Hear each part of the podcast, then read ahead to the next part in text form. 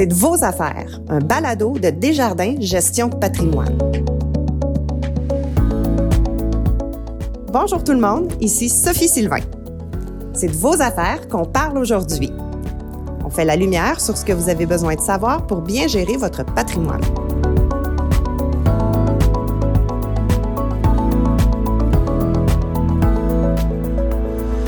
Quand on veut parler de finances personnelles, la majorité des gens réfèrent rapidement aux chiffres, à l'argent, à des choses très cartésiennes ou rationnelles. C'est probablement parce qu'on est constamment bombardé d'informations en matière de finances.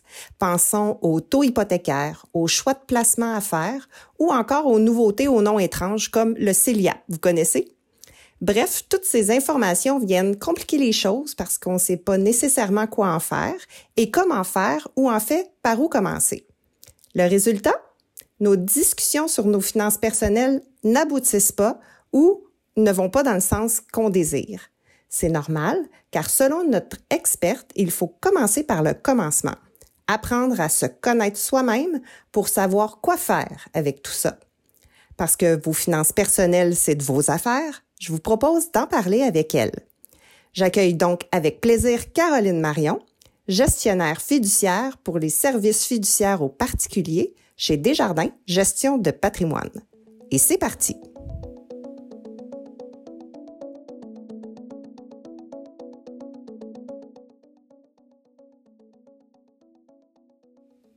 Bonjour Caroline. Bonjour Sophie. Caroline, vous êtes fiscaliste, notaire et planificatrice financière. Mais pour vous, bien se connaître, c'est une question qui est primordiale et qui vous tient vraiment à cœur, n'est-ce pas? En effet, Sophie, parce que si on demande aux gens qui nous écoutent, c'est quoi votre idéal de vie? Quels sont vos rêves? Quels sont vos objectifs? Quels sont vos projets? Que vont-ils nous répondre? Malheureusement, ça m'arrive souvent en planification financière qu'on dirait qu'on a déjà des idéaux pré-choisis par la société. Euh, par exemple, euh, être propriétaire, avoir le plus beau véhicule du voisinage, avoir toujours une plus grosse maison, ou encore, euh, si je pense à la retraite, euh, de d'avoir une retraite sur un voilier. Euh, c'est quelque chose qu'on voit beaucoup à la télé. C'est souvent quelque chose qui me fait euh, sourire parce que ça me correspond pas du tout. voyager, c'est pas pour tout le monde. Il y en a qui adorent ça. Il y en a pour qui c'est pas agréable autant que ça peut l'être pour, euh, pour certains. Puis même euh, au niveau successoral, ça peut m'arriver d'avoir une, des idées préconçues ou préchoisies sur ce qui devrait être mes volontés testamentaires. Donc, je devrais vouloir léguer des choses à mon conjoint. Je devrais vouloir avantager mes enfants dans mon testament. Mais la vraie question, c'est qu'est-ce que moi je veux? Donc, est-ce que j'ai pris le temps de m'arrêter, de faire abstraction de ces pressions sociales-là et de vraiment déterminer ce qui, pour moi, est fondamental, important et un véritable objectif. Caroline, effectivement, c'est super important de bien se connaître sur une base personnelle, mais dans un contexte de finances, qu'est-ce que ça peut vouloir dire? Dans un contexte de finances personnelles, on va plutôt chercher à euh, faire ressortir c'est quoi ma relation avec l'argent. Euh, quelles sont les expériences que j'ai eues? Euh, D'où me viennent les conseils qu'on m'a déjà prodigués? Est-ce que c'est du côté de ma famille? Est-ce que c'est du côté de mes études? Euh, Qu'est-ce que j'ai vécu aussi comme expérience au niveau du marché va beaucoup teinter euh, la façon dont je vais réagir par la suite dans des décisions financières que j'aurai à prendre. Le fait d'être dépensier, par exemple, peut teinter ma façon de voir mes finances. Le fait d'être à l'opposé, trop conservateur, donc d'avoir tendance à toujours reporter à plus tard le fait de profiter d'une situation, euh, peut être euh, un mauvais pli que j'aurais avantage à changer pour profiter déjà un peu de la vie aujourd'hui et de ce qu'elle a à offrir. Euh, donc, si j'ai vécu ou non des variations de marché, va aussi, par exemple, déterminer si la prochaine fois que j'en vivrai, une, euh, est-ce que je vais appeler mon conseiller en panique? Ou est-ce que parce que je l'ai déjà vécu, je sais que généralement, c'est des, opportunités d'achat quand le marché descend. ben peut-être que je vais même appeler mon conseiller cette fois-ci pour lui dire, sais-tu, j'ai un peu d'argent à investir, il me semble que le timing serait bon. Donc, toute cette, euh, cette relation-là avec l'argent, il faut que j'apprenne à la maîtriser, il faut que je connaisse mes, euh, les points qui vont me faire bouger dans un sens ou dans l'autre au niveau financier. Euh, l'autre chose, c'est que la plupart d'entre nous ne sommes pas, euh, ne seront pas capables, avec euh, des ressources financières qui malheureusement sont limitées pour la plupart d'entre nous, de faire tout ce qu'on voudrait faire, de réaliser tous les objectifs qu'on pourrait avoir. Ça va nous obliger à faire des choix. Et ces choix-là, si on veut bien les faire, si on veut être capable de prioriser certaines, euh, certains rêves, certains objectifs, certains défis parmi les, tous ceux qui pourraient s'offrir ou qui pourraient me venir, le fait de bien se connaître va m'aider à faire cette priorisation-là qui est essentielle. Caroline, avec ces explications-là, on comprend super bien l'importance euh, de se connaître de façon personnelle pour nos finances, mais concrètement, on s'y prend comment pour y arriver à bien se connaître? Mais je dirais, Sophie, si je peux vous faire part de mon expérience personnelle, bien se connaître, ça a passé par un exercice de déterminer quelles sont mes valeurs. Quelles sont mes cinq valeurs fondamentales dans la vie, celles qui guident la majorité de mes décisions.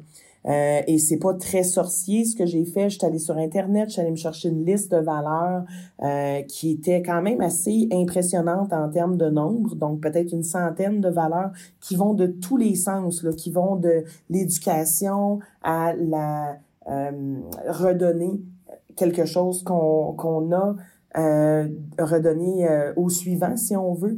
Euh, qui va aussi avec euh, la, une valeur de conservatisme, qui va avec euh, l'importance de la famille, l'importance de l'éducation et ainsi de suite. Donc, il fallait que je détermine à partir de ce groupe de 100 valeurs, dans une première étape, les 50 valeurs qui me parlaient le plus. Ensuite, deuxième étape, les 25. Donc, je divise encore par deux, puis j'en garde juste 25 dans ces valeurs-là. Et tout ça pour me rendre à un nombre, Sophie, de entre 5 et 6 valeurs maximum. Et c'est un exercice qui est euh, difficile à faire. C'est un exercice qui est confrontant. Euh, pourquoi? Parce que justement, les pressions sociales dont je parle depuis le début, c'est ce qui va venir jouer dans euh, mon inconscient, puis même dans mon conscient en faisant cet exercice-là. Je vais me dire, est-ce que vraiment, je vais prioriser, euh, par exemple, ma valeur d'amitié versus celle de la famille. Parce que tout le monde me dit que la famille, c'est bien plus important, c'est fondamental. Donc, c'est un exercice qui est déchirant, mais qui, une fois qu'il est fait avec honnêteté envers soi-même, il est libérateur. C'est un exercice qui permet de vraiment cerner qui on est, soi, de faire abstraction de ce que les autres pensent et de vraiment se mettre à réfléchir en fonction de ce qui est vraiment euh, ce qu'on souhaite dans la vie. C'est donc une façon aussi de se mettre en mouvement parce qu'à partir du moment où je vais parler de ces valeurs-là avec mon conseiller et que mon conseiller va en tenir compte dans ces recommandations qu'il va me faire, je vais avoir de plus en plus tendance à vouloir les suivre, à vouloir les respecter, puis à me mobiliser dans l'action pour atteindre ces objectifs-là. Alors qu'à l'opposé, si mon conseiller, à défaut que je lui ai donné le matériel nécessaire pour être en mesure de me faire des recommandations qui me correspondent, si mon conseiller, il va plus avec les idéaux préchoisis dont je parlais plus tôt, souvent ça va créer un désengagement de ma part, puis c'est pas volontaire, mais on est en train de me présenter quelque chose qui ne me correspond pas et conséquemment, j'ai moins de goût de m'investir dans ce genre d'exercice. Donc, ce qu'on en comprend, Caroline, vous recommandez de discuter au-delà de l'argent, de tout ce qui nous touche et ce qui nous représente personnellement pour que notre conseiller puisse bien nous guider ensuite avec des recommandations qui sont personnalisées. D'arriver à faire ça, d'en discuter justement avec euh, notre conseiller quand arrive le moment de prendre des décisions euh, financières, c'est quand même pas si facile à faire comme démarche. Effectivement, c'est pas facile, c'est sûr. Euh, pourquoi est-ce que la majorité des gens n'ont pas fait de testament ou encore une planification de la retraite ou pourquoi est-ce qu'ils n'ont pas respecté? Ben, en fait, parce que cette réflexion-là, cette introspection-là qu'on voulait faire, c'est difficile à faire, ça nous confronte, je l'ai dit tantôt, c'est certain que ça va nous amener dans une situation inconfortable, mais tellement libératrice par la suite. Je le répète, ça vaut la peine de faire cet exercice-là. Euh, ça nous permet de prendre conscience des raisons de notre passivité, de notre immobilisme, du pourquoi euh, on, on, on, sent une pression sociale de faire certaines choses et non pas euh, de les faire à notre manière. Euh, tout ça, ça s'appelle des biais en finance comportementale, donc euh, des, euh, des choses qui affectent de façon inconsciente ma prise de décision ou ma non-prise de décision. Comme par exemple, beaucoup plus sécurisant de faire comme tout le monde. On appelle ça du mimétisme. Donc, c'est sécurisant, mais généralement, c'est pas satisfaisant. Bon point. Caroline, une fois que je connais mes valeurs, que j'en ai parlé à mon conseiller, quelle est la prochaine étape?